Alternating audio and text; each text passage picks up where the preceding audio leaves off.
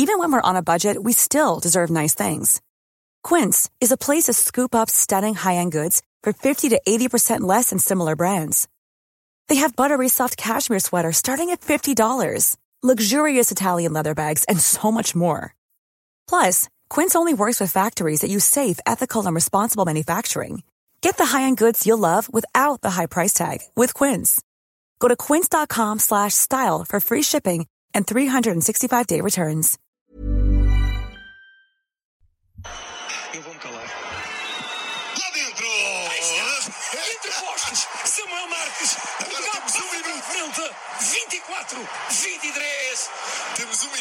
E eu dizia que este era o jogo da glória de Portugal. É o jogo da glória de Portugal. Eu vou-me calar. The Portuguese commentary on Samuel Marques's conversion. to win their game against Fiji The first victory for Portugal in the Rugby World Cup ever. ever. And this is their second Rugby World Cup, Yep. their last game of this tournament. Yep. And they've gone and pulled it out the bag. Portugal first tried to qualify for the Rugby World Cup in 1991, right? The first time qualifying was available because the first tournament was invitational only, right? They didn't get very far in that. They didn't manage it. 1993, however, they had a much bigger game. They managed to get all the way to qualifying against Wales. They had a final matchup. If they'd beaten Wales, they would have qualified. They lost 93 0. Oh, no, it was 101 0. They lost by a huge margin to a degree that put the sport back a decade in Yeah. Portugal. Everyone, well, God, we're miles off the pace. We're going to forget about this. We're going to leave this. They then scramble back, and a lot of that team, coached by, you know, a member of that team itself, comes forward and qualifies for 2007. We've covered every game they played in 2007, and we love that team. We love that, that team. was, that was such a fun, enjoyable, passionate team who they were a great rugby team, but they were nowhere near the standard of the Rugby World Cup pool that they were drawing. Yeah. Right? They were um, they were happy to be there. They enjoyed it. We enjoyed watching them, but they lost by over hundred points to the All Blacks with a try scored by Rui Cordeiro. That's the thing, though, isn't it? Right? It's the fact that they had Rui Cordeiro, who was a full-time vet who played a bit of rugby on his weekends. yeah. And he was in the national team because, you know, he was a decent scrummager for what he was. And what he was was a fat bloke in his mid thirties. Yeah. And he was wonderful. But like the joy was seeing that team of amateurs give it a lash and give it a go Yeah. against the likes of Italy and like against the likes of the All Blacks. And that was the amazing thing about Portugal in the Rugby World Cup the last time they qualified Mm. Yeah. was you could have Rui Cordeiro's opposite number in that game was Kevin Mealamu. yes. You know, the fact that that could be a possible matchup, um, and Rui Cordeiro was excellent in that whole Yeah. tournament. He was an amazing player. Um, if you don't know of him, look him up because he is an incredible specimen Please. of a man. But you know, there's there was a novelty to the fact these guys were playing at all in the Rugby World Cup. Mm. Yeah. and you know there there are legends of the game in that team, and you're looking at Jose and Duarte Pinto, you're looking Right. at Penalva, you're looking at Gonzalo Vasco and João Uva, all incredible legends who have paved the way for something that's just unthinkable when you think about that. That was what was a good Rugby World Cup Yeah. was scoring a try against the All Blacks in an 100 point loss. That's the last time they qualified. the last time they qualified. the last time they qualified, right? But then the thing, the amazing thing that happened in 2007, right, is watching one of those games on TV, watching one of those matches, a really promising footballer by the name of Nuno Sousa Guedes goes and asks his parents, where's the local rugby club? Yeah. Where's the closest rugby club? I like Can the look of this Pedro there?" Leal guy. Yeah. I want to be Well, him one day. Back then, Pedro Leal was the only professional player, I believe. Yeah, They might have yeah, a couple yeah. in the Pro D2, which was far lower standard then than it is now. Other than Vasco Uva. Vasco, so Vasco Uva was playing, yeah, Pro D2 or something. Yeah, yeah, Um, maybe bottom end top 14, yeah. potentially. Uh, and I had a couple of players who played in and around there, but yeah, uh, Pedro Leal was like the one standout professional player. Pedro Leal is the nearest comparison to Nuno Suesa Gada- He's- Gadash that you, you mentioned there, you know? Yeah. Uh, He's the guy who would have inspired him. goes down to his local rugby club. He starts playing, and so does a bunch of this team. You know, there's stories throughout this team of them watching it on TV, them discovering rugby through this, or their parents discovering rugby through this, and them going on and kicking on and playing it. In the case of Raffaele Storti, you know, it was Geronimo Portelas, obviously his father played in that team. Yeah. He was a huge part of that. Raffaele Storti was mates in school with Geronimo Portela. That's it. And he goes down for his mate to a rugby club. And here he is, bloody Like- decades later, playing in a Rugby World Cup, scoring in a Rugby World Cup for this victory. Raffaele goes down to the rugby club and he brings his mate Geronimo and he brings his mate Rodrigo. Yeah. You know, the these guys all were inspired by that team. And like, look, I'm going to preface thing- it now, right? We're doing this. This is not going to be the most analytical podcast. you've No, ever of to. course That's what not. you're coming through. th- That's not it. We're here for hype, right? Yeah. I want to just very quickly. We will we'll talk about the game and this Portugal team and everything. Um, but while we're on the to- com- topic of conversation here, we have to give so much glory to the 2007 lads. Yeah. Like I hope they watched that and you know not to go with rugby values, but I hope they raised the glass and thought like we we played a part in that. God, I bet ha- I bet quite a number of them were there. You know, Yeah. I hope the Uvas were there. I hope you mentioned Cordeiro. I hope the Pintos were there. I hope this whole team, this whole gang were there together because they bloody deserve this. They put this in motion to create this day. It took them 12 years to get there. You Yeah. know, and there's an awful lot that happened in the meantime that was perhaps not so positive and not so wonderful.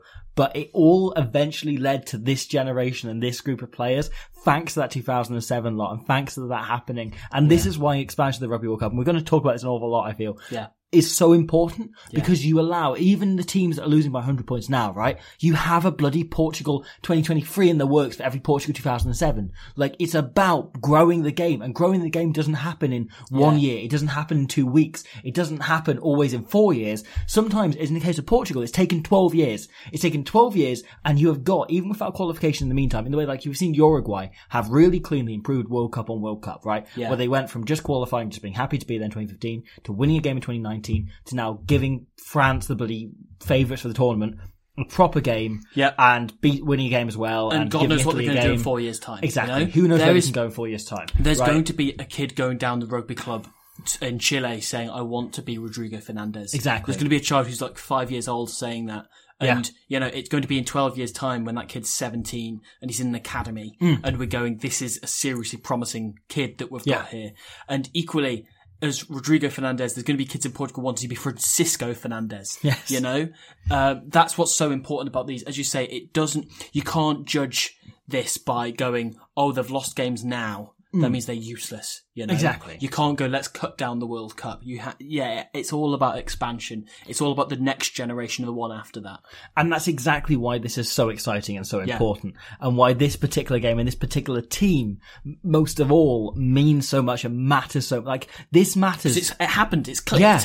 It happened clicking. for Portuguese rugby, but it also happened for world rugby. Yeah. Like this is the model. This is it. This is what's possible. It's there. Like world rugby can't ignore this. But this is a quarter finalist Fiji. Like Fiji were confirmed Yeah. in the quarterfinals the same day they lost to Portugal. The same second they lost to Portugal. The bottom seed in this competition. Portugal were the last team to qualify. They were number 20 on the bloody tier list, on the team list, on the sheet list of the teams in this competition. Yeah, yeah. Right? They were the last team in there and they've beaten one of the final eight. There's a possibility they beat one of the final four depending on how that game next week goes. and this is the second World Cup in a row, of course, where uh, Fiji have been beaten by Yeah. a bottom seeded team. Yeah.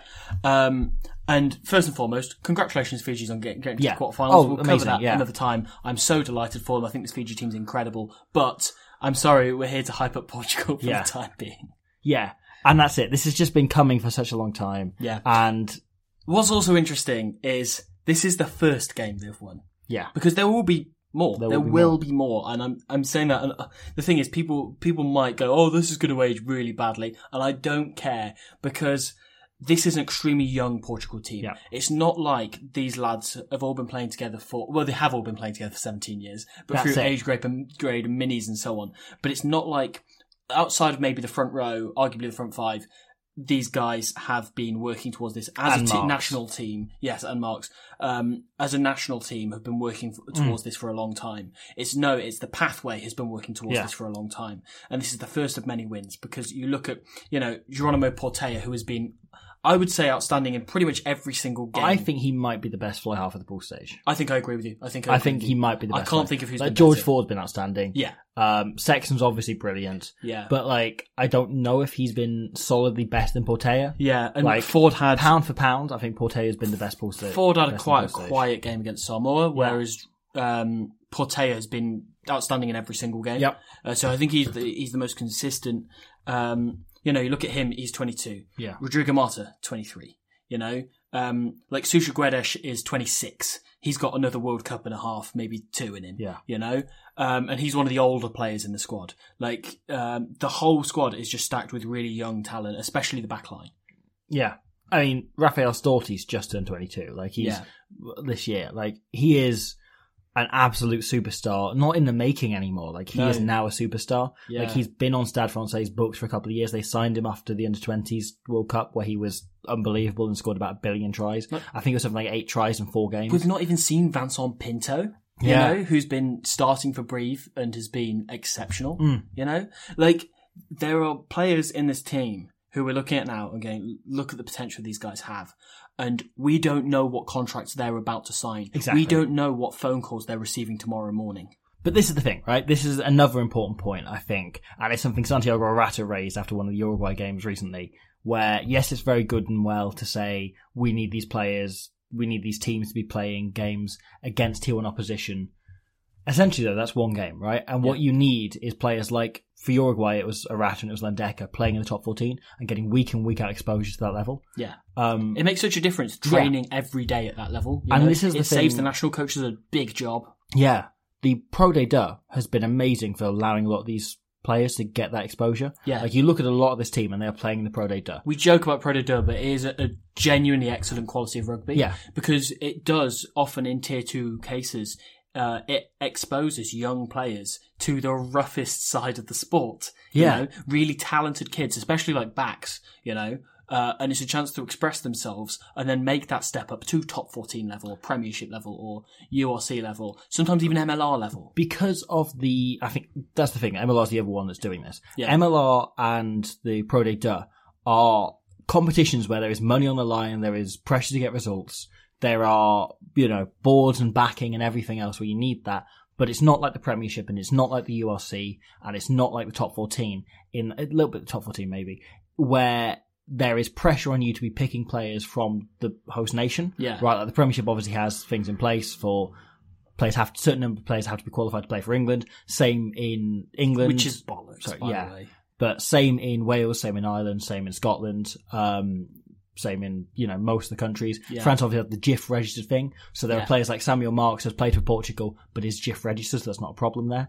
Um, but the Pro D2, because there's pressure on that, same with MLR, has allowed these players to get contracts and exposure. And I think it's more important, frankly, like, yes, you want to build and develop players for the national team, and yes, that's important. But like, speaking as an Ospreys fan, I personally want to see, you know, they, they need a hooker. I'd love to see, like, bloody Mike Tadjer Diego Escobar. Yeah, Mike Tadjer. You know, I'd love to see one Four of those years, come over. Mike. Yeah. Um, and, you know, they need a scrum off. My fellow Tori Albert is top of my list. Samuel Marques would be a very, very good signing as well. Yes. But the thing is, right, when you look at the Premier League, something I love about looking at those is, you know, when you speak to fans of whatever team, they know inside out all these players and they're all from different nations all over the world and it makes it feel like a global game and it makes that league feel more exciting for having world talent in there. And I remember when I first got into rugby and I discovered like the Ospreys team had an Irish international in it, had a Scottish one, and it had a bunch of Kiwis and Fijians and Samoans and Tongans and whatever.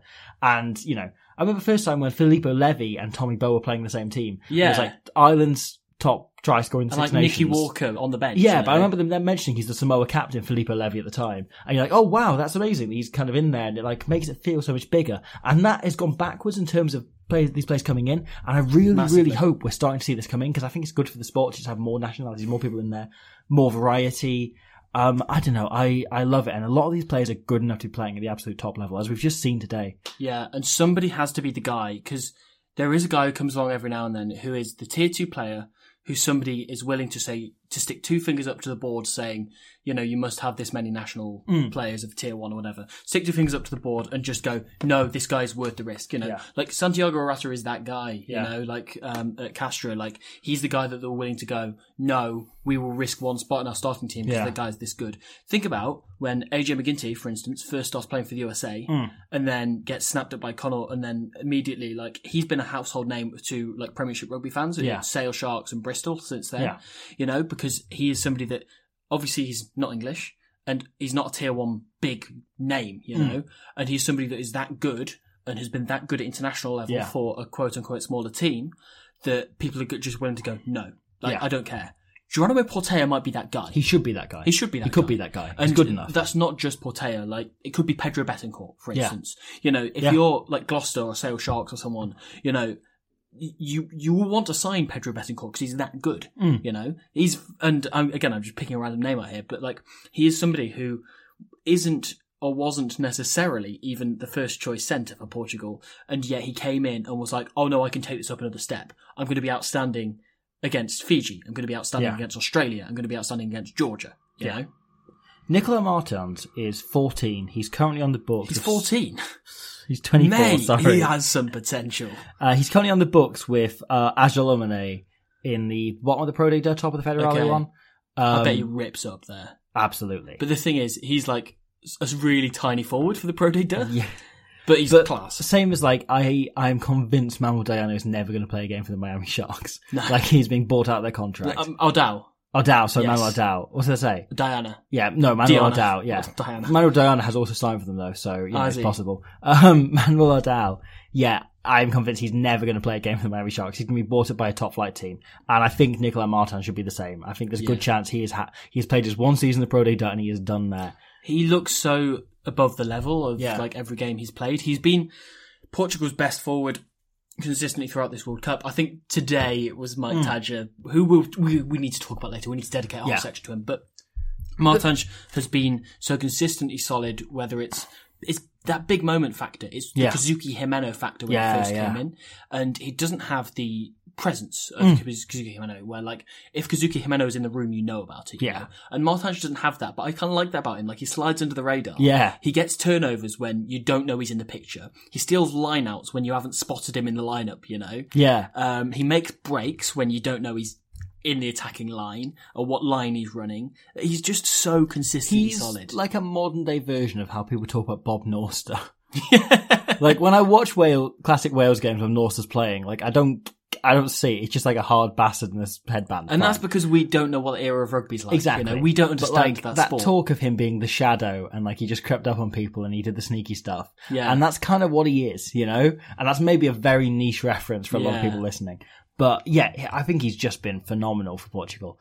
And look, I've rarely felt stupider than realizing we left him out the Portugal video. We didn't mention him at all because we Yeah. only focused on the back line But and their front row. I think I don't blame us for that. Like No. you know, the fact he went under the radar because he seems unflashy until Hmm. you see him put a string of games together against better oppositions. Yeah. Then you know you can watch Portugal play against I don't know like Poland or whatever, Hmm. um, and then win. You know, 35, 10 or whatever. Um, and naturally, you won't be looking out for each individual. No, in exactly. Yeah. Um, whereas something like this And it- is the guy who punches above his weight. To That's go- who stands in a World Cup. a little bit inside baseball. It's also the nature of like what we were doing there in terms of the two of us watching a lot of these Portugal games in the last few years back and watching a lot of them in the same weeks and having done a series of these on other teams. Yeah. And like some stuff starts to blur into one, right? And if you just done the Romania video and the number eight, you know, Sharika stands out and there's a few other players that stand out. Yeah. Right. You get into that Portugal game and you're kind of like, you're not looking at the, the hard-working seven when you've got other players standing That's out. That's it. It's interesting. I don't want to get self-indulgent, so we're going to limit this Mm. Sure, kind sure, of conversation. But when we were doing that series Mm. of all the teams before the World Cup, we had just done Romania and a couple of others. I think a couple of like tier one Mm. teams, maybe done like Scotland and Ireland or something. Um, and then we did got to Portugal. I think at that point, obviously, you you, you know what you're doing with it all, Yeah, you know, yeah. making the whole video, that whole process of it. But with Portugal, that was the one I enjoyed making the most. Yeah, agreed, yeah. Because it was like, oh, a lot of these stories are untold. I'm learning a lot here. Yeah. You know, um, it was through that that I first discovered, for example, Gredash Hmm. and um, Pinto and players like that who I looked at and went, oh no, this is really good. I'm really Hmm. excited for this. I, I've now learned this and I'm now kind of re-excited in a way I wasn't before to see them play in the World Yeah. Cup. Like I've learned something new about them. And they in particular were particularly fun to research that for and to find new stuff out and to go Yeah.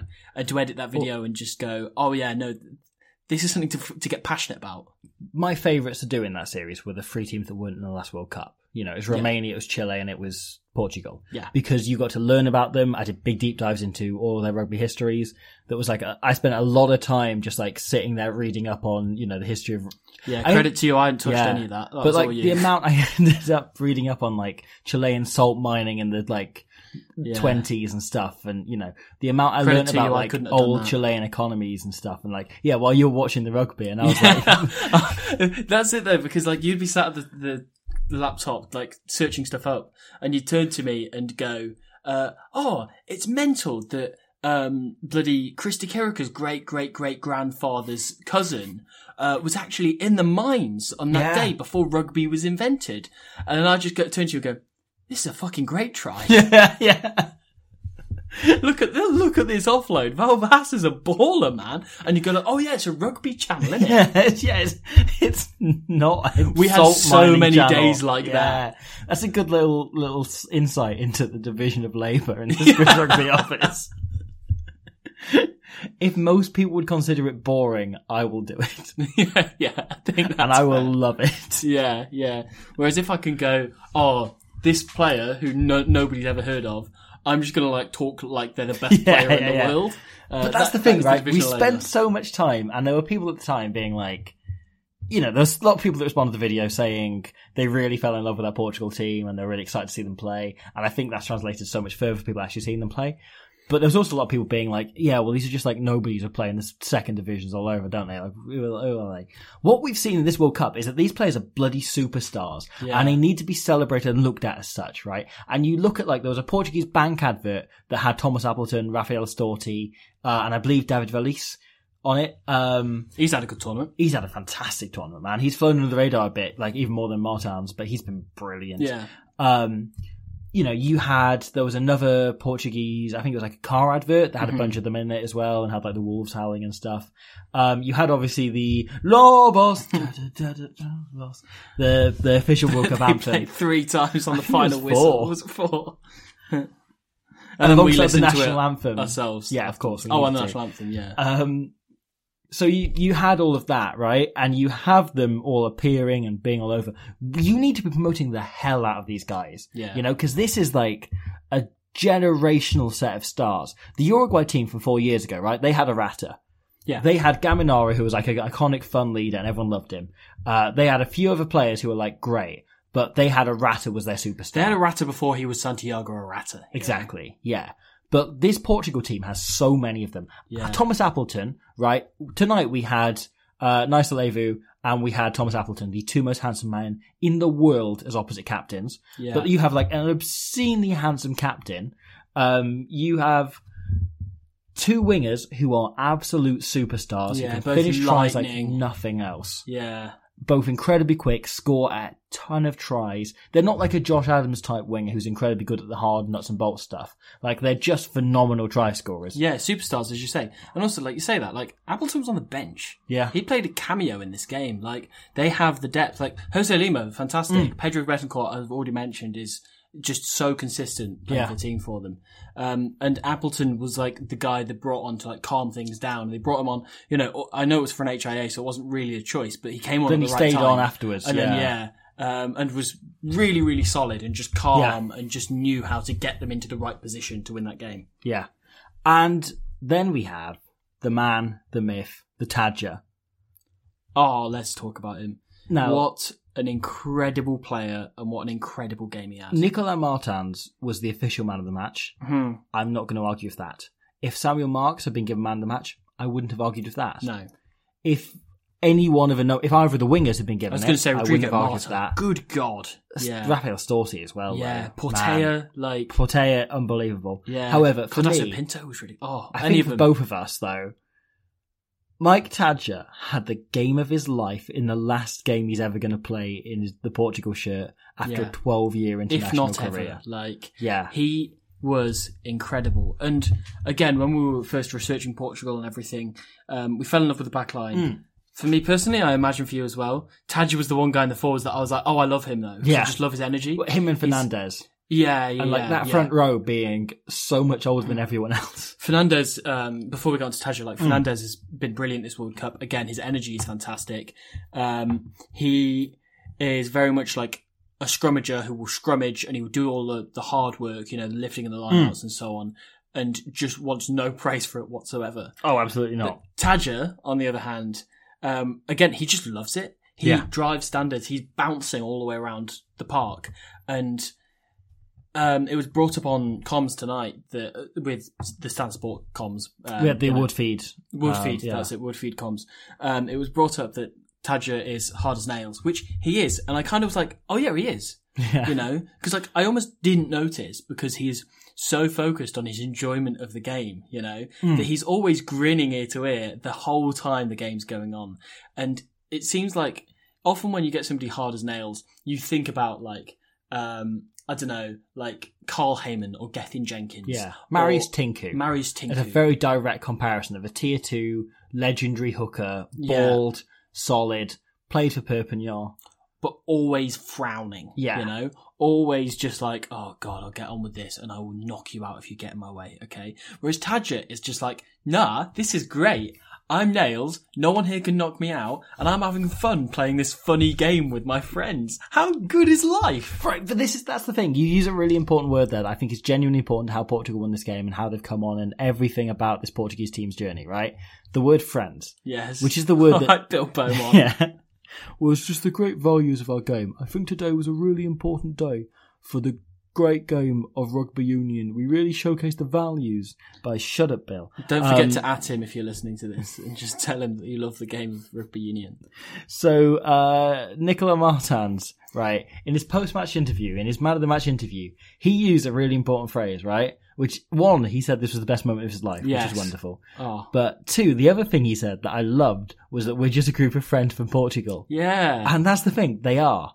So you look at this team, and we did a brief history lesson of this team right at the beginning, but most of this team came through as an under 20s side, right? And Martins was a part of that. Uh, Portela was a part of that. Storti Yeah, was a part of that. lit. Um, you had Pedro Lucas who was on the bench, didn't get on in the end because they kept. Sammy Marques on. I think Jeez, wisely. that's a shift, isn't it? I know. But that's it though. Like Lucas is a really, really promising player. Oh, I apologise. he wasn't on the bench. He was missing. Oh, Um, was it Yobello on the bench? Yobello was on the Oh, bench. Didn't get on. Mate, I Yeah. love that guy. We run about him earlier. Um, used to light up the sevens circuit and like, score some absolute worldies. Played scrum half in the sevens team. Um, he's a, one of the Portuguese players alongside Pedro Leal, who I've kind of like grown up watching in my introduction to rugby and gone like, I think he's a class player. So um, Absolutely. I love that he's playing in the Rugby World Cup. But also, uh, again, Pedro Lucas is a brilliant player, as is Yarbello. Um, bringing Marques off less, more so than um, bringing Lucas on, kind of cost them the Georgia game. You know, Mm. Yeah. it wasn't the, and I know Lucas gave away that penalty that led to the, the try in the Georgia game, but it was the fact that Marques couldn't last the 80 was what cost them that game because he is their, he is their game manager. I know Portela is as well, but he is their primary game manager. Um, and this time around, he managed to stick the 80 out, which is Yeah. unreal. Uh, Jose Madeira is the other member of that, um, Okay. starting 15, who was in the, the under 20s team as well. And another story who he saw the Rugby World Cup on TV and he loved it. And he went, brilliant. Can I beat people up as well? Where's the closest rugby club? And went down and now he's a starting member of the team. 22 year old lock who's, you know, already got quite a number of caps and is on a pro deal at Grenoble as well. So going really well for He's him. He's going to go places. Yeah. Um, so just hugely exciting. But like this team came through as an under 20 side together, right? Yeah. The backbone of this team is either old heads who've been fighting for this their entire career in Tadjer, in Marques, uh, in Simões, the number eight, um, or in Guayas even, um, who obviously wasn't playing tonight, but like Yeah. have been in previous games. Um, or is an under 20 side who came through together and love each other and have been friends for a really long time, have been playing together at age group side, been playing against each have other in local rugby. seamlessly, yeah. have then gone up and up and up and built to the point in which when they qualified last year, it was an upset and it was the unexpected result, right? And then they got better to the point where they're battering the USA in a World Cup warm up and now this and they just keep going up and up and the belief keeps building and they keep going from there and Lagisquet's done an amazing job, but so much of it is built on them being friends. And the Lagisquet's post-match interview, right? He said they keep finding things and finding levels that he didn't know they had. And a lot of that is on that, is on the fact that they're a team who are connected and bonded. Yeah. Right. And what you need is basically a coach who isn't going to be too technical with them to come in and replace Lagisquet. That's the thing. Like, I think they want someone local or a smaller name. Yeah. Like, I think if a, they don't want Eddie Jones or Jamie No. Joseph. You know? no, exactly. Um, like the, the one big name is an interesting one because this is a whole separate thing. I don't think I mentioned. Uh, did you see Jamie Joseph's quotes after the game from the Japan game earlier? No. Uh, he was asked about the fact he's stepping down and everything. He said, "Yeah," and they asked him about the next coach, and he said, "I think the next coach should be someone who plays the guitar really well, and I think it's going to be um, Being Reese Dave- Patchell. No. Dave Rennie. Oh, okay. Oh, I quite like that. Yeah, he'd be a perfect fit. I think that'd be good. Yeah. Um, Dave feel like- Rennie is one of the few big name test coaches who I think would do a great job with It's funny. team. I, I kind of went like I was going to say like, oh, it feels like the natural like next in line, the next fit along with from like Eddie Jones, Jamie Joseph, Dave Rennie. I go, oh yeah, I wonder why that is, and kind of realised the whole Australia connection. Um, but but yeah, yeah. Um, but yeah, no, you are right. They don't want to go. Let's break the bank on Robbie Deans. You know, Yeah, they don't exactly. want to do that. Um, and it is a shame that Lagisquet is doing Mm. going because uh, he's doing an excellent job, like Mm. to turn this around. But you're right. I do think that the players themselves can carry this on. Yeah. You know, as long as they have somebody who is good, who has the emotional Mm. kind of um, energy and intelligence for this job, and you know, can keep them playing this style of rugby and keep coaching them to play this style of rugby to another level. You know what I think is the best move for them? What? They bring in someone as a direct replacement for Lagisquet, um, and they start to transition Samuel Marques into being a coach. Yeah. They make him a kind of player coach for the national team. They keep him on the bench and put Pedro Lucas in as the first choice scrum half. Yeah. and slowly try and build him out so that by the next World Cup, Pedro Lucas can be the or João Belo, but you know Lucas being the youngster who is again part of that under twenties team, um, so he can be the natural replacement because Samuel Marques. There's a rumor he doesn't want to retire because he had a long time not playing for Portugal due to fallouts of the union, due to issues with his clubs. Oh mate, if tonight's anything to go by, his body is more than capable of another of eighty minutes, and he was unbelievable. Yeah. but I just thought that was such a.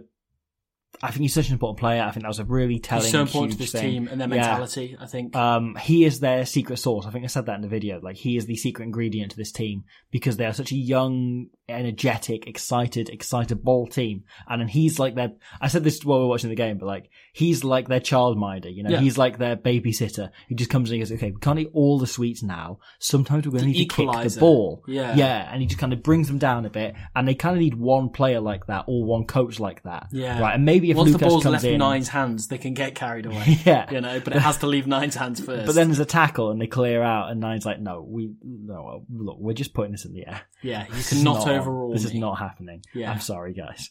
Um, yeah, and that became such a huge part of how they played and how they played in all the games, particularly tonight, where I Yeah. thought Marques was just outstanding. Um, speaking of kicking, I think Mm. that uh, so we do this obviously, as many listeners will know. Uh, we also do the Squidge Rugby World Cup retrospective, where we talk about past Rugby World Cup games. Um, and the we often kind of chronologically go through and describe the game that we've just watched from past World Cups gone by. We do this with every single game, right? Um, whereas this is a little bit different. The games have just happened, and we're just summarising Yeah, more so than just than describing. However, I think there is one moment in this game that we have to go back through and describe because the listeners will want to relive it, and that is the Tadjer kick. Oh, mate. So, look, we talked around it a bit. Mike Tadjer, I thought, had the best game maybe he's ever had in his life. I've not seen all of them, but I'd put some money on that. Yeah. So, obviously, he's been playing for Portugal since 2011. Um, he has been going an awfully long time. He has played through the real ups and downs, the highs and lows of Portuguese rugby. He's played an awful lot of Pro D2 and some top 14 rugby. You know, he's in Perpignan at the minute, who are currently in the top 14. Bottom of the top 14, but still it counts. Um, and he's been brilliant for them, you know, consistently. He's just been such a hard grafter, such, an, such a leader in this team, such an And important part it. of it. Yeah, he loves it. He is, as you say, hard as nails. He just enjoys being hard as nails. He enjoys playing rugby. He clearly loves not just the violent side, but like rugby in general. Oh, yeah, yeah, yeah, He's yeah. so into it. Yeah, Um, and he's also a really key part, I think, for this World Cup in particular, him and Marques being French Portuguese. yeah, And there's a huge contingent of the crowd who are French Portuguese who travelled around, who are primarily, you know, like French rugby fans, who probably have a club in the top 14 they follow, but have Portuguese heritage, as a lot of France does. You know, there's an awful lot of French Portuguese folk out there, um, who have travelled around and really got into this team and really supported them and really fallen in love with them and will now follow them with a passion and with a fury after this. And like, if France arrange a game against Portugal in the next couple of years, for the next autumn, say, or they do a summer tour there, there will be huge That'll be huge Yeah. in terms of people turning up. And Mike Tadjer and Samuel Marques are like the key talisman of that kind of community and really giving them a face. Um, and I thought he was just like utterly phenomenal, tireless, absolutely everywhere, including at one point in the backfield. And we've all played with a hooker who definitely smokes. Um, you know, usually plays in the threes, but has been called up to the twos uh, against his will. Uh, is in his either late thirties or early forties, probably early forties, probably late forties. And at one point, someone kicks the ball, and he looks at it and goes, "Fuck that." Oh, I'm in the backfield, lads. Yeah. Uh, because he doesn't want to chase it because his lungs are about to expire. At which point, the opposition unexpectedly kick it back and he goes, "Oh fuck!" Um, and then he's the only man back there. He has to swivel round and go, "Oh yeah, I'm going to do what the, what rugby players do in this situation, not what fullbacks do. Just oh, this is what they're doing rugby." Yeah. you know. Um, and he puts in a beautiful spiral kick from the edge of his 22 that hits touch on the halfway line. It's the fact he stops for a moment, steadies himself, does a little thing where he turns the ball in the right place. It's a good moment of comedy. That He eyes up, really good observational comedy of like, Yeah. oh yeah, and this is what fullbacks do. Picks his spot in the crowd. You know, he picks up one particular fan holding their scarf and aims for the O on the Portugal. And lines up and puts his foot through it. And it's a brilliant kick. Like, not five minutes beforehand, Pinto in the backfield, the actual fullback, had absolutely shanked the kick in almost the same circumstances. You know, And he pops up and nails it. You know that moment in Peep Show where Jeremy uh, he goes to his in- internal monologue and he um, Mark's just told him that uh, he does he did um, business studies but he wanted to do ancient history. Then Jeremy's internal monologue goes, "I could tell him that's just ancient history now. He probably wouldn't like that joke." and then he goes, "Oh well, I guess that's just ancient history now." And then he doesn't like the joke. Uh, it's like you can see that moment going in um, uh, in Taj's head where he goes. I probably shouldn't kick this. The fullback would probably bollock me. But I could just go and kick it, couldn't I? And then he just goes and does it. When you said Marks I did think you meant Samuel. Yes, David Mitchell. David Mitchell as Samuel Marques. I would watch that I would BBC watch that. version. I would watch that. He's terrible casting. It's obviously Jason Statham. no, no, Jeronimo, we have to play in their half. But no, so the, the thing about Mike Tadjer's kick, right, is that really brought in the other element. There's, there's, I think, four key elements of why this game was maybe the best of the tournament, one of the best of the Does tournament. another one of them include Mike Tadjer doing something spectacular? Oh no, no, no, no, no. So Oh, one was the fact that Fiji were actually really good. Fiji played very well. Yeah, they were great. I, I think we should get onto that later. Yeah, we should talk yeah. about them in a bit. Uh, one was how good Portugal were. Yeah. Another was how good Luke Pearce was. Like Luke Yeah. Pearce had maybe the best refereeing display of the He, tournament. he's Like, he was unbelievable. He brilliant. always is. Just some of the stuff he did to just keep the game flowing, just make sure. the, the small little details, like Yeah. when um, Botia's card remained, he didn't make a big show of like calling both captains in, saying Yeah. time off, blah blah blah. He just said, um, as the lineup was setting, while those Look, are slowing down and get yeah, play just anyway. said, look, Jose, it's just a yellow. Uh, look, why say it's just a yellow? Okay, Yeah. happy, let's go. Uh, because the game was so fast Yeah. and momentum was such a huge part of it that it would be unfair if he killed that. Mm. And I think that was really, really good.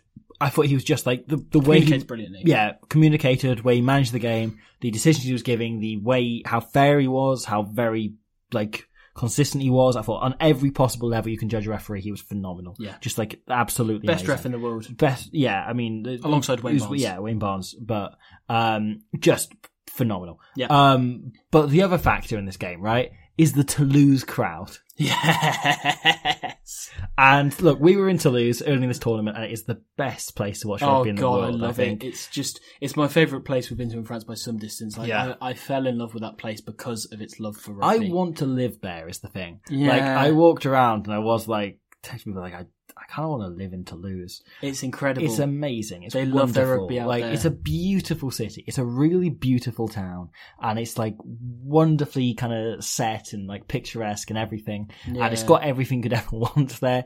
There's so much going so on many there. baguettes. Like, yes, But then you throw in the rugby, you know, and the fan zone. We mentioned it on the France Uruguay episode, but just like that was a absolutely beautiful place to watch rugby. incredible. The stadium. atmosphere, the state, yeah, just in the fan zone was incredible. Yeah. You then get to the stadium, and that was one of the best atmospheres, even though it was the best atmosphere to not include an Argentine uh, Yes, yes. Argentine team. But based off the locals, that was the most unbelievable Yeah. That I've ever been to for a And you could tell they were all people that come in week in, week out, and the amount Yeah. of Toulouse shirts you saw, and the amount of just people doing, you know, you heard Toulouse chants and you heard all sorts, and like, it was people who properly love and are committed to rugby. You mentioned before that the fan zone, the Toulouse fan zone, is the only one that's been open for every single game, Yeah. and been open on some days where there's not been rugby on, Yeah. just because the town is that obsessed. And this was the thing, right? When they get to the backfield and they realise it's just the hooker, it's just Mike Tadjer on his own. yeah, they were going, And there was like- There was like a roar of anticipation of people going, and I don't think that happens in a lot of stadiums. No. And then when it happened, and when it was a great kick, everyone was like both roaring and pissing themselves at the same time. Yeah. Like it was the best crowd noise of the tournament so far. Yeah. It was amazing. And, like, Fiji took the quick throw, and they're all like, "Yeah, but." but it was just beautiful. Like I think a lot of them go like, "Oh yes," and they almost applaud it, where or they laugh or whatever. Yeah. But like it was just exactly the right noise of like you knew that was a crowd that bloody love it and knew the value of what they'd just seen. But here's the thing: that game, and uh, I think I definitely thought, as a if I Mm. said it during the game, that game was exactly what the Toulouse crowd deserved. Yes. because it was the sort of game where it was equal, equally tactical as it was just batshit, like Yeah. running rugby. Uh, I think it got a, a perfect balance of both, of them, and just up the jumper stuff. Yeah. there was something there for every kind of rugby fan. Which Yeah, yeah, yeah, yeah. Which brings me on to another moment of Mike Tadjer, which was straight after that kick, the next time Portugal get an attack, he receives this pop off the floor, which he catches essentially between his knees. It was an impossible catch. And then he sells a dummy behind his back. Yes. He threw three dummies in this game, and people bought two of them. And like, there was that, there was his kick, there was his driving for the line. Yeah. They were in the 22, he nearly scored a couple of times. And the fact he went till the 73rd minute or something. Yeah. Just his work rate, Unbelievable. just like he was absolutely. And he didn't phenomenal. look like he was blowing when he came off. Like, No. obviously he was because well, look around at him. 55 minutes, right? Like, I said, like, he made a phenomenal intervention. I was like, well, he'll probably be off in a few minutes, but he's been brilliant. Yeah. And he played until the 70th minute. It was phenomenal. That guy's incredible. Hiring for your small business? If you're not looking for professionals on LinkedIn, you're looking in the wrong place. That's like looking for your car keys in a fish tank. LinkedIn helps you hire professionals you can't find anywhere else, even those who aren't actively searching for a new job but might be open to the perfect role. In a given month, over 70% of LinkedIn users don't even visit other leading job sites. So start looking in the right place. With LinkedIn, you can hire professionals like a professional. Post your free job on linkedin.com/people slash people today. Since 2013, Bombas has donated over 100 million socks, underwear, and t-shirts to those facing homelessness. If we counted those on air, this ad would last over 1,157 days. But if we counted the time it takes to make a donation possible, it would take just a few clicks. Because every time you make a purchase, Bombas donates an item to someone who needs it. Go to bombas.com slash ACAST and use code ACAST for 20% off your first purchase. That's bombas.com slash ACAST, code ACAST. Incredible. Like, if he'd been on the Fijian team, he would have been the top tackler. Wow. You know, and there were more, the, you know, the players that made more tackles, like Madeira, Yeah. as I mentioned, made 21 tackles, which is a huge shift. He was the top tackler on the day, but like, 10 tackles, you know, number four on the overall chart. Martins making 16 as well. But like, what a shift he put in. And some of those were like really tricky, really difficult, really like important tackles.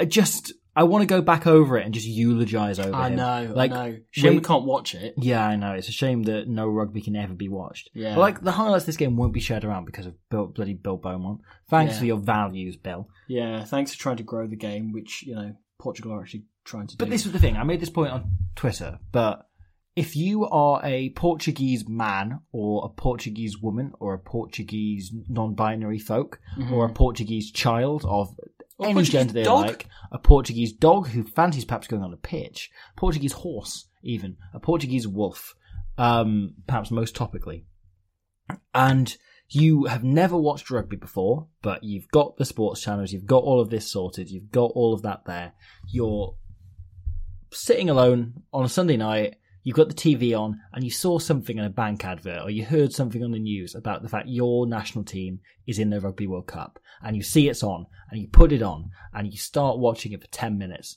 just to, you know, to, to see what it's like, see what's going on. That is the perfect game to get you hooked on rugby for Yeah. life. Remember when it was three all at half time? I know. How mad is that? But that and that was incredible. the best low scoring game you'll ever see. Yeah, it was first like so side to side, but not quite the edges of those Yeah. sides. Like you know, you see a break from one twenty two to the next, and then back the other way, then back the other way. It was just incredible. It was amazing, and sometimes happening in the same passage of play. Yeah. Sometimes you'd have a near try, and then the other team would get it, and then link up and make it down to the other end, and it would go in the other way again. It was amazing. But uh, I don't know. I just think, like, just to finish on the previous point, like, I just yeah. think this is amazing in terms of being able to grow the game in Yeah, oh, yeah, yeah, yeah, yeah. Like the amount of people that would, if they had a following game, then tune in and watch that because Yeah. this is prime time. This is like 7 p.m. kickoff in Portugal. It's ideal timing for just someone, you know, sat wanting something to watch on the Sunday night, which is the ideal time for people to be bored and alone. Um, But I really hope a they get the result. They get the most dramatic win possible. Yeah. That late kick. There was, I forget his name. It was a Portuguese footballer tweeting about, I've got no idea how many points you go get for this kick, but I lost my mind watching it. Yes. Um, but I really people got that feeling after the Australia game where it was like, Yeah. oh no, our lads gave one of the best in the world a go. Yeah. You know, uh, and even the Georgia game and the Wales game and so on. Uh, and then tuned in for that, the finale, Yeah. the punctuation mark.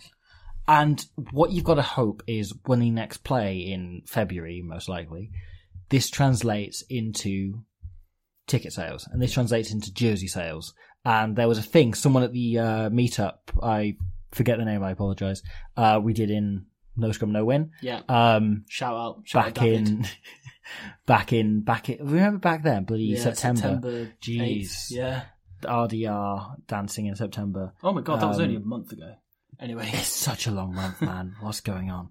Um, someone mentioned that the president of the, the Portuguese Rugby Union had put out a call on Facebook on all the official supporter groups saying, please, please, please, if you're going to buy an official World Cup jersey, don't buy it from a sports store. Don't buy it from the Rugby World Cup.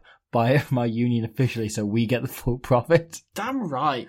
Damn And right. yeah, I mean, I bought mine from the Rugby World Cup, but I hope that means that they know there's a demand for tier two in Portuguese merchandise That's true. as well. I do hope that that makes a splash. Like the fact they didn't have Chile jerseys in there, man. Like, I know. Can grow up. Yeah. Like, get the good teams But- in there. Anyway. the thing is, right, what we need is all of these teams getting the support, getting the, you know, love out there.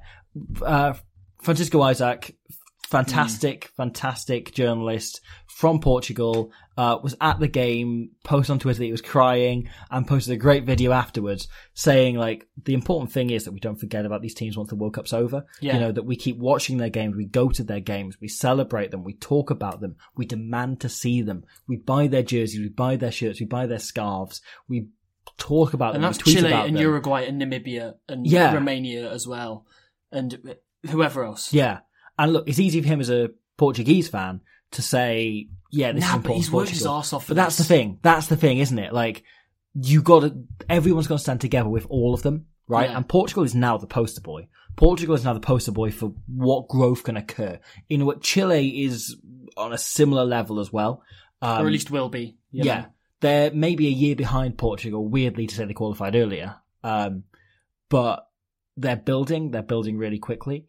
Um, and I'm just obsessed with where these teams can go. Yeah. And I'm so much more excited by these teams than I am by most of the tier one Oh, nations. And like, by a long if way. you gave me a choice between watching Portugal and Chile or watching Ireland and the All Blacks, like I want to watch Portugal and Chile Yeah. because that is the exciting thing. That's where the game can grow. That's where things can get better. That's not It's like the future of the game. Yeah, it's the future absolutely. Of the game. Well, it should be. Massive, massive props to Francisco Isaac for that because, like, he has been following Portugal's clearly. Like, I don't know the guy too well, but uh, he's clearly Yeah. a top bloke who's very good at Well, his job. But he has clearly been following Portugal rain and shine for decades He now. said 12 years he's been covering rugby in Portugal, like as a journalist, as you know, writing about it.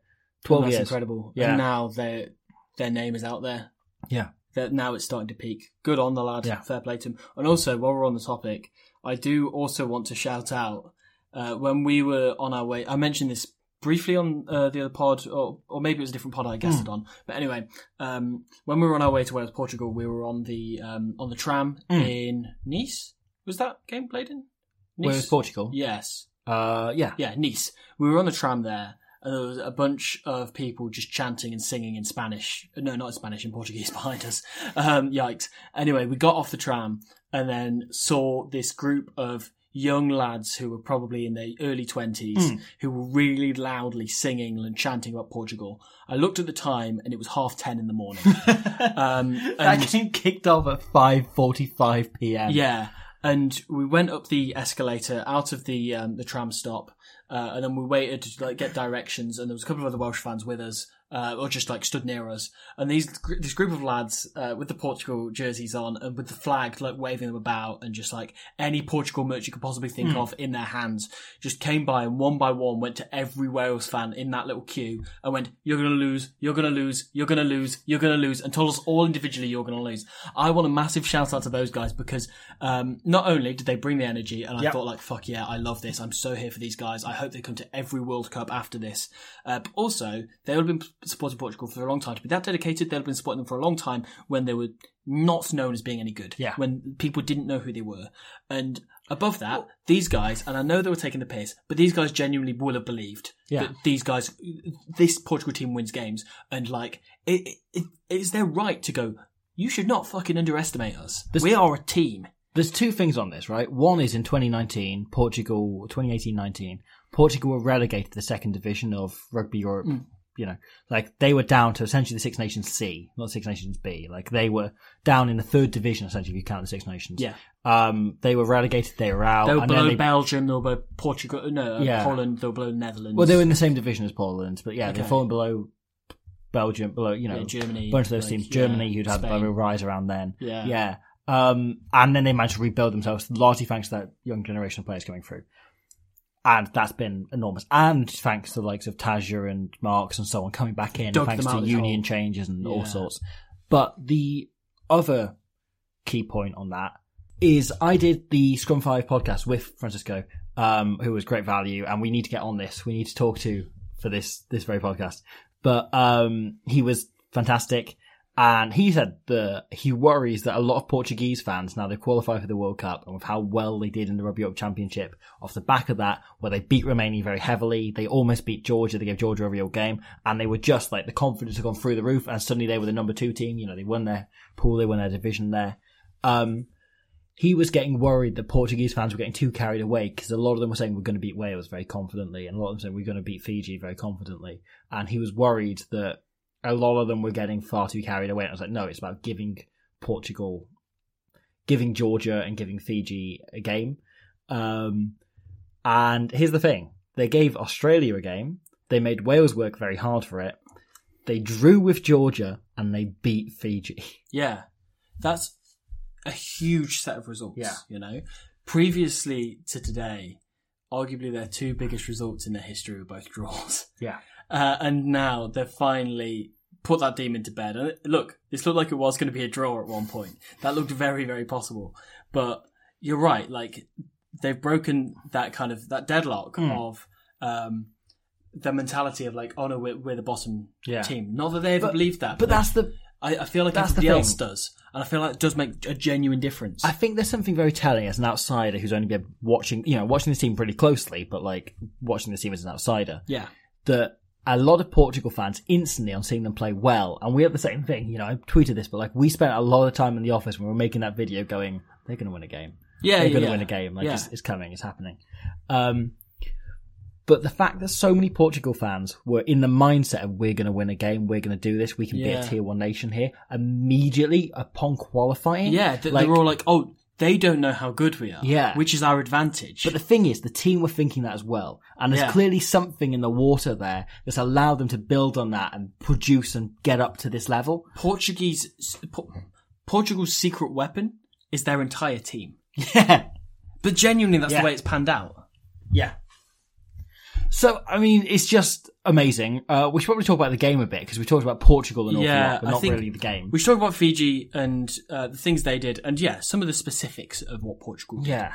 Um, so Fiji, first and foremost, I hope to God that Waisea Nayacalevu was okay because Yeah. they cannot afford to lose him Well- ahead of the England quarterfinal next week. This is the really worrying thing, isn't it? Like, I was 100% behind Portugal today, but I will be even more behind Fiji next week. Yeah, that's it. But with that in mind, have we ever seen a scenario like this where a team, an underdog, has made a shock quarterfinal, having previously lost you know, in Hmm. what is comparatively for a quarterfinalist quite tragic circumstances the week beforehand. If you put yourself in Simon Raiwalui's shoes, that is what this is. Yeah. You know, is there a protocol for how a team The bounces back from this? Closest, I think, is Wales in 2015, who beat England and lost to Australia and were kind of in the weeds of that of that yeah, loss. Yeah, and that is week. drastically different to this. Yeah. Still, Yeah. and you're right. That probably is the closest thing. Certainly in recent history. Yeah. Off the top of my head, very quick, you know, for a moment's notice to think about it. But because there aren't that many shock quarterfinalists. Come to think of it, not a shock quarterfinalist, but France in 2011 yeah. lost to Tonga in the last round Yeah. of the group stage. Yeah. Huge like shock upset, and they were utter dog shit in that game. And who right? did they play? They then played England, A dodgy England team. a dodgy England team with a former second row in charge from Yeah. the noughties, who was clearly a very good motivator and not as good a coach as Steve Borthwick. But Yeah. my point still stands. and they'd gone back to just kicking drop goals instead of having focusing on the attack they were working on. They Yeah. binned off that attack and gone, we're just going to kick the ball endlessly. which I think England do need to do to beat Fiji next week. Yeah, I think that I think that is yeah. probably what they will end up doing.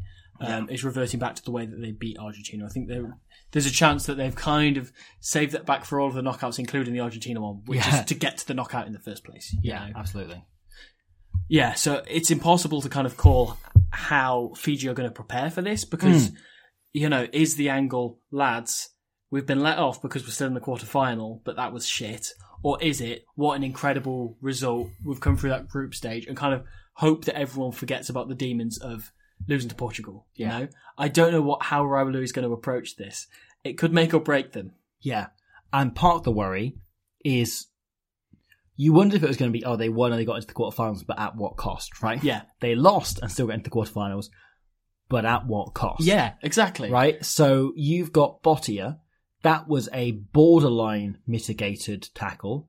That could easily be turned around and result in a ban. I think he is going to lose a bit of sleep in the next Yeah. couple of nights over that. I think he would be right to.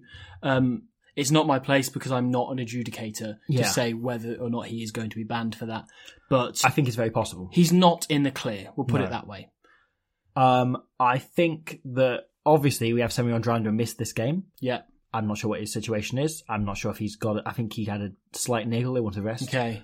But Or he was rotated. yeah, I no, I believe it was a slight niggle. Okay. they wanted to rest him. Um, if he doesn't recover, or if things get worse, I don't know. Uh, Waisea Nayacalevu is their most important player, I think. Definitely. Without them, I don't see a world in which they beat England. Those are the three properly world class players Yeah. in that team. I think Naitha Levu, Radradra, and Botia. Teti Tela has been fantastic. Caleb Yeah. Muntz is already out. Yeah. Uh, Tela obviously came off the bench. Hopefully he's okay and he was just rested, but he picked up a bit of a knock as well there. So hopefully he's all right. Um, you just and Tuisova as well picked up a, who's been very good in this tournament. yeah. Um, also went off injured. You just worry that what if what and like um Sam Matavesi was quite heavily iced up after you went off as well. Well, see, he's huge So, to them actually. yeah. he's probably the most important forward. He's not the best forward by any Yeah. stretch because Levani Botia literally exists, but he is so important to the, just. He's the glue of their set piece. Yeah, I said this in the video, but like if Fiji are going to play well, Matavesi has to play well. He has to. He has He to. has to. And he has done a World Cup, Yeah. frankly. He's been one of the most consistent players for them. Yeah. Another spanner in the works I want to throw out Mm. is Maqala at fullback. Yeah. He came and was excellent. Yeah. Obviously, Droasese has been fantastic for them.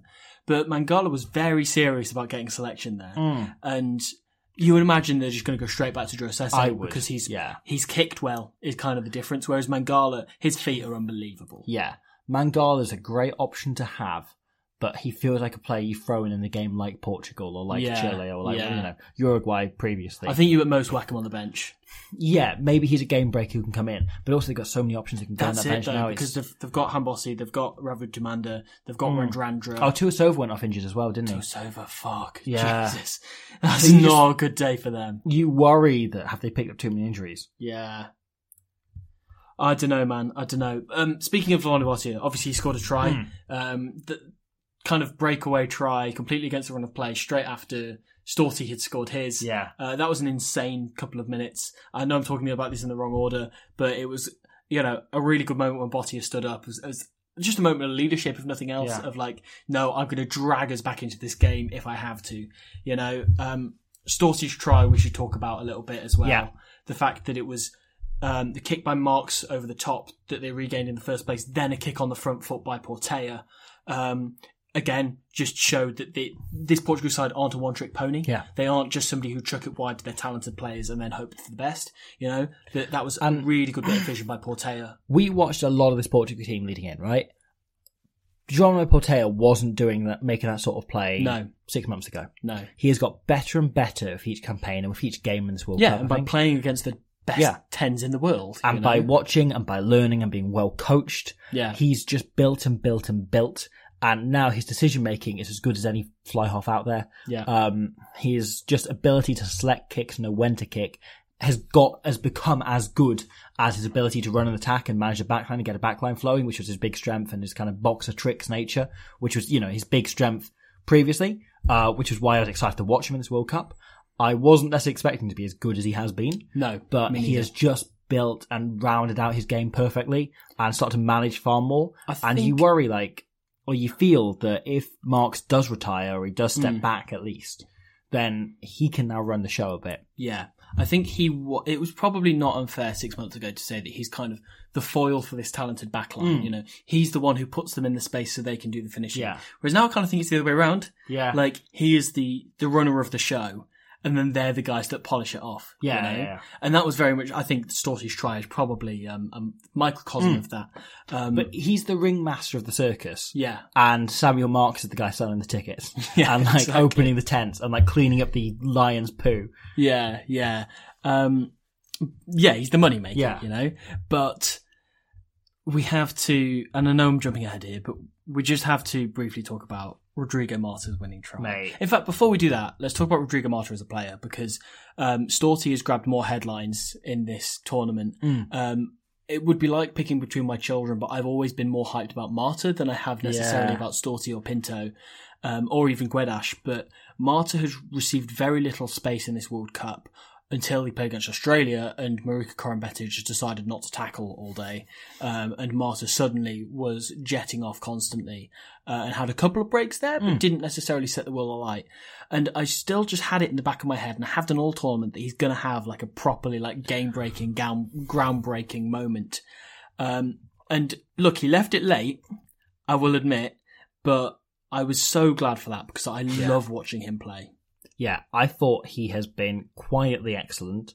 One of the things I've brought up about him before, but like he is unbelievable under high ball. He is. You know, like he's phenomenal. He always has been. Like you say, he's not your technical winger, but he is good at those things. Mm. Yeah. he can defend. He can run unbelievable Well, support lines. I've always thought that was the thing. Like Storti's the superstar, and he is the like proper like winger's winger. Yeah. you know, like every skill you possibly want from a winger, including finishing from positions in which he has no right whatsoever. He is phenomenal at, and he was the top scorer in all of professional rugby last year.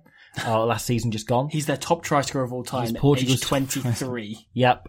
Um, he just scores tries. He just scores tries, and he is phenomenal at it.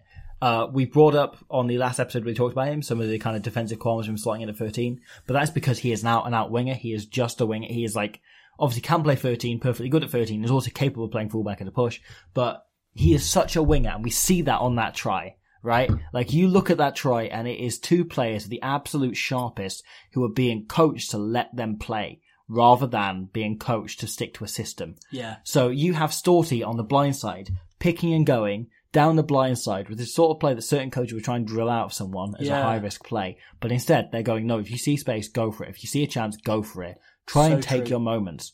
And they're watching for marks. They've had an eye on marks Fiji the entire time. They're not looking down that blind side. They have left it go. And Storti, just like, he's so electric, he's so quick, and he's so alert at all times. He's just so sharp. his acceleration's unreal Yeah, as well. and he gets away from the cover. And then Marta's support line is Unbelievable, phenomenal. unbelievable. It's, He's tracked across from the opposite wing. He's initially looked to get into breakdown, and then the moment he's spotted that as soon as Storti has, and he hasn't sprinted, he's timed his run to get into position so that when Storti takes the tackle, he's there anticipating taking the step offload. from Yeah. Storti as well. So he can time it and run onto it at the right time. That's someone who's It's so known him, has simple. been playing with him for years. Yeah. And knows what he does and knows how to get on his shoulder. I think the point you make about Lagisquet is really, really important Mm. because, for instance, you look at the um, again we've discussed it so many times the cliche that people incorrectly use about Wales, Portugal, no, Wales, Fiji, sorry, from 2007 about oh they tried to play a Fijian style of play. Yeah. the easiest thing in the world. The, co- the laziest thing in the world that a coach could say to Portugal in the week leading up to this game is don't throw any loose out the back offloads, Yeah, uh, yeah. any 50-50s because Fiji will punish you, which is correct. That is a correct Yeah. statement. However, instead, he has said, throw the offload. Okay, Yeah. take risks because I, I trust that you're making the correct decision.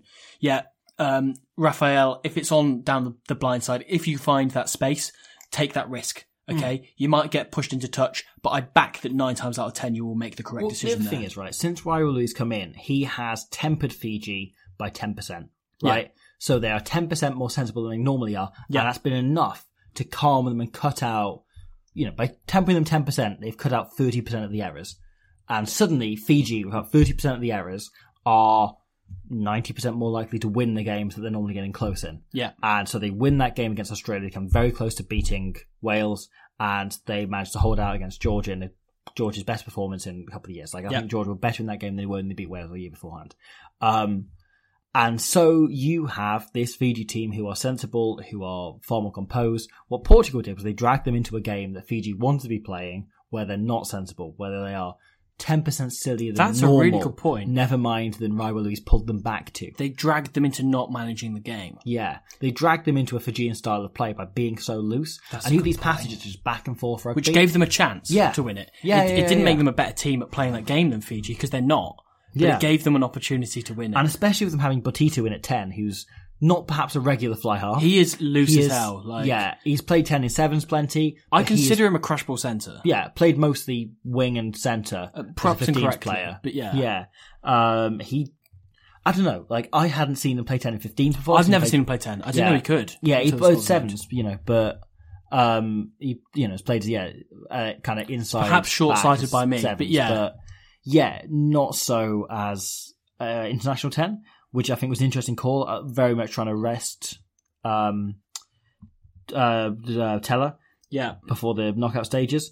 Um, Maqala at fullback was obviously brilliant, but his first instinct is always to run. He's a seven Yeah. specialist. Yeah. There, likewise, Ravutaumada and Habosi on the wings, who are brilliant, break tackles like nobody's business, beat defenders like nobody's business, and that's sort of what they want to Both do. Both unbelievable talents. Yeah. uh, you also don't have like the settling presence of Semi as well, Yeah. who's played hundreds of games of Test rugby Yeah. or of professional rugby, and has dominated Yeah. hundreds of games of te- uh, So professional you're rugby. left with the one kind of big calm head in the team being Nayacalevu, who's then carrying an injury and having to manage that. Yeah. all of it And he's the defensive to- captain. Yeah. You know? And you're getting all the game management on him. Like, how much can you put on one Yeah. guy? And Frank Lomani is a brilliant player and a great game manager, but also his natural game is Fiji rugby. Yeah, yeah. You know, he he can't do that it. on his own. Yeah. If he is the third or fourth main game manager in your team, he'll be excellent at that. If Yeah. he's first, then you can forget about it. And you suspect there's a lot of what perhaps Raiwalui wanted them doing mm. wasn't happening Sure. in that game. You know, he said afterwards, like, Portugal deserved to win that. Like, we were just, we had too many areas, we were too loose. And they were. Like, that Yeah. was a. It's funny because England are trying to do the exact opposite to them next week, That's where they it. try and suck them into a really tight game. And I think Fiji will actually respond to that better than what Portugal did by sucking them into a really loose game. Yeah, and that could go any one of two ways. It's so hard to call that game. Like, Yeah. um, the obvious thing to say is that England will learn from their mistakes uh, in the warm up and will pull away and win it quite comfortably. But also, again, like this Fiji team have learned to manage games Yeah. and are a genuine threat to them at this point. Like they're not a novelty Fiji circus act as we've Yeah. seen in World Cups gone by. Yeah, which is a really exciting, really interesting thing. I think we'll again try and do a World Cup preview at some point. Something Or like that. quarterfinal Yeah. preview, but we'll figure yeah. that out. But but that's the thing, right? So this Portugal team, on the other hand, have come in the complete opposite direction, have played incredibly loose, incredibly open, sucked them into that game. It was like a reverse Warrenball situation where the first half is spent getting them to play incredibly loose so that they can Yeah. open up and eventually, the moment one try came, you knew the dam had burst and both tries Yeah, yeah, they had so many more in them. Yeah. Yeah, but you knew once one team scored, actually, if Portugal scored first, you felt like this is going to be back and forth, and both teams are going to score. That game was never going to end eight three. no, Put it that way. no. Um, but I worry, like, if Fiji had scored first, would Portugal have struck back in the same way? I don't know. I don't know, yeah. I don't know. But we didn't have to worry about that because Storty managed to get that brilliant try early on. Yeah. Um, it was just a bloody exceptional game and such a performance by Portugal. Like on every every level you can possibly be entertained by rugby. You know, in terms of the fearless defense and the tactical side and the kicking and the everything, as much as the running and the entertainment and the offloading and the pace and the sidestepping and all. they that. have it in them to be the perfect rugby team. They do. And they do. that is definitely me getting carried away because they've won one game, and I don't fucking care. Come at me. Absolutely. Absolutely. I think we should more or less wrap that up there. But Yeah. I think before we do, I think what we should do is at the end of this, we should put on the Francisco Isaac clip. We should put on the um, the quote uh, that he put on Twitter because I do think that that is something that really sums up the spirit of Portuguese fans and the people who have been willing for this to happen for you know what 16 years since they last qualified for a Rugby World Cup.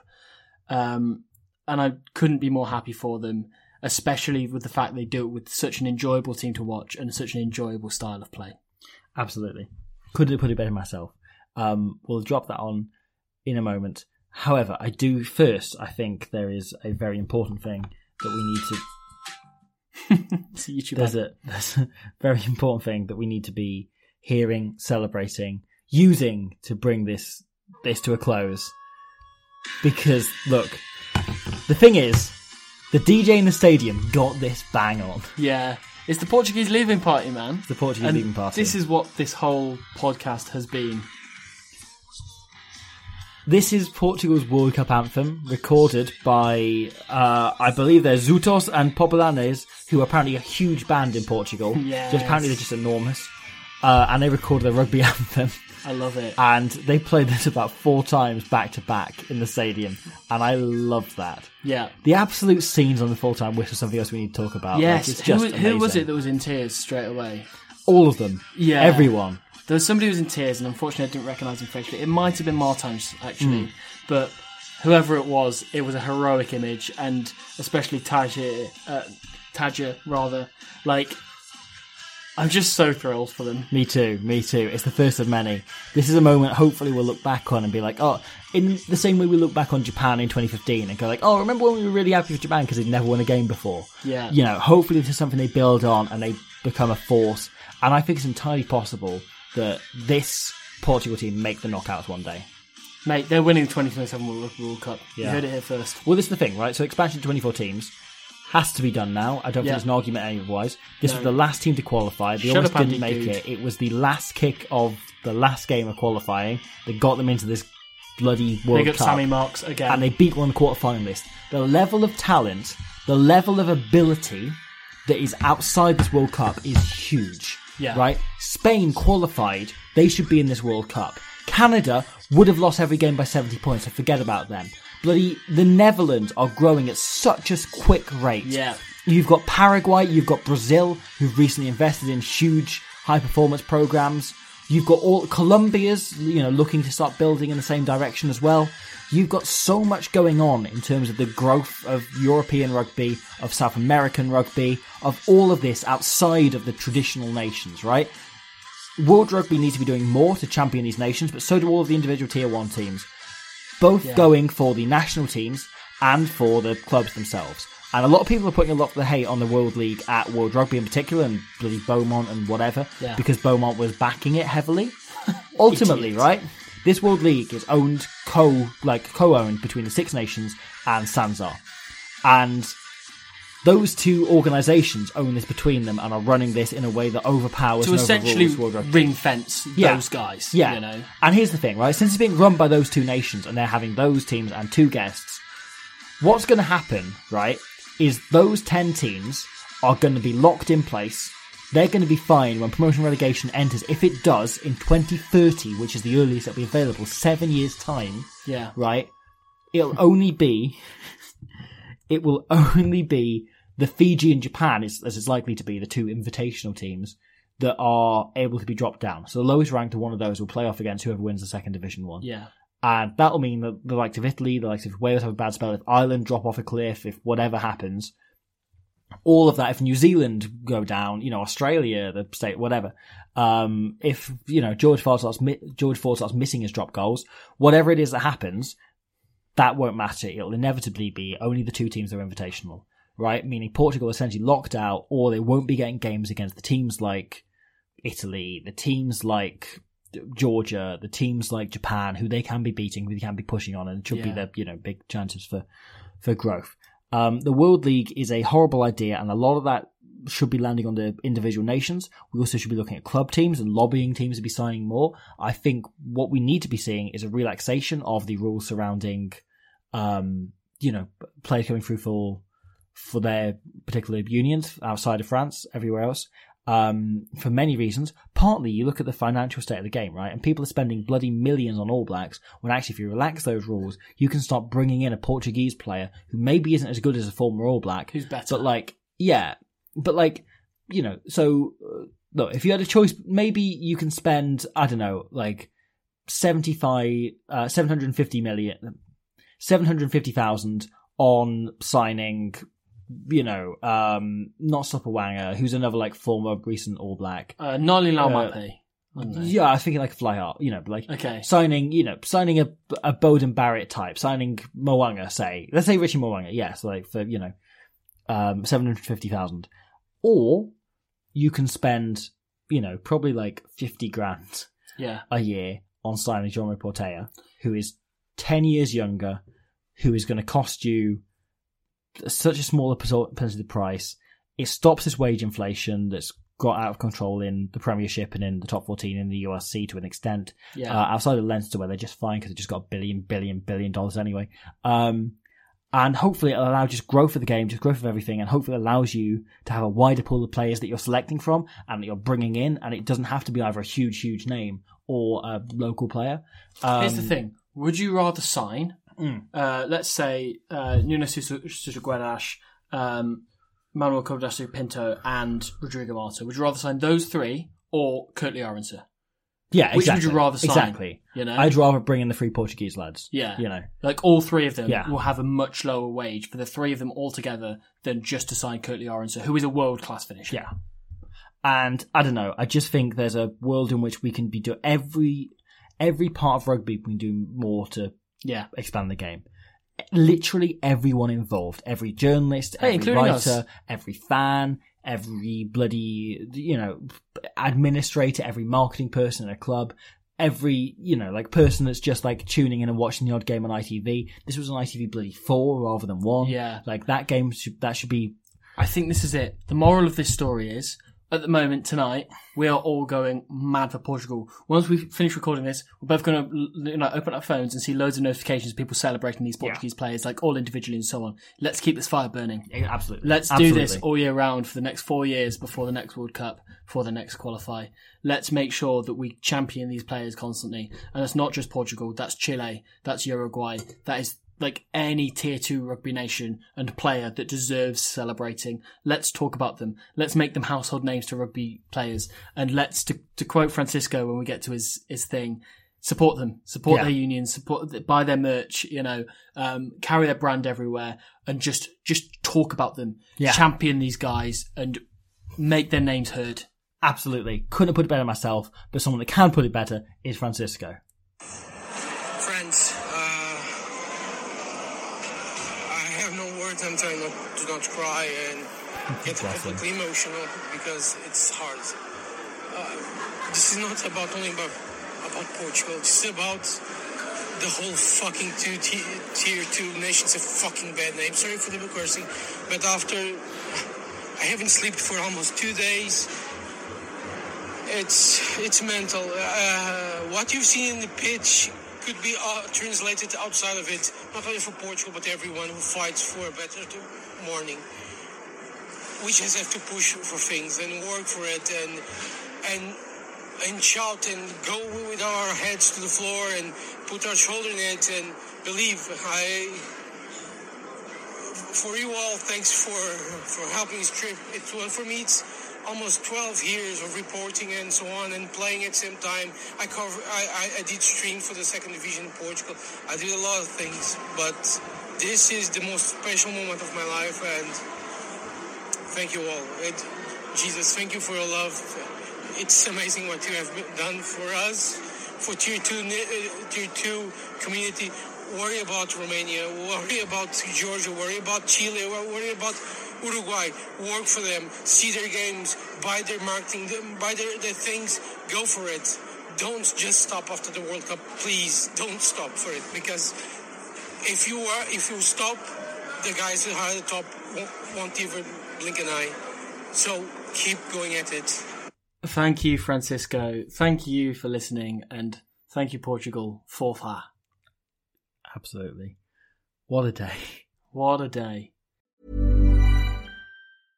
Hey, it's Paige DeSorbo from Giggly Squad. High quality fashion without the price tag. Say hello to Quince.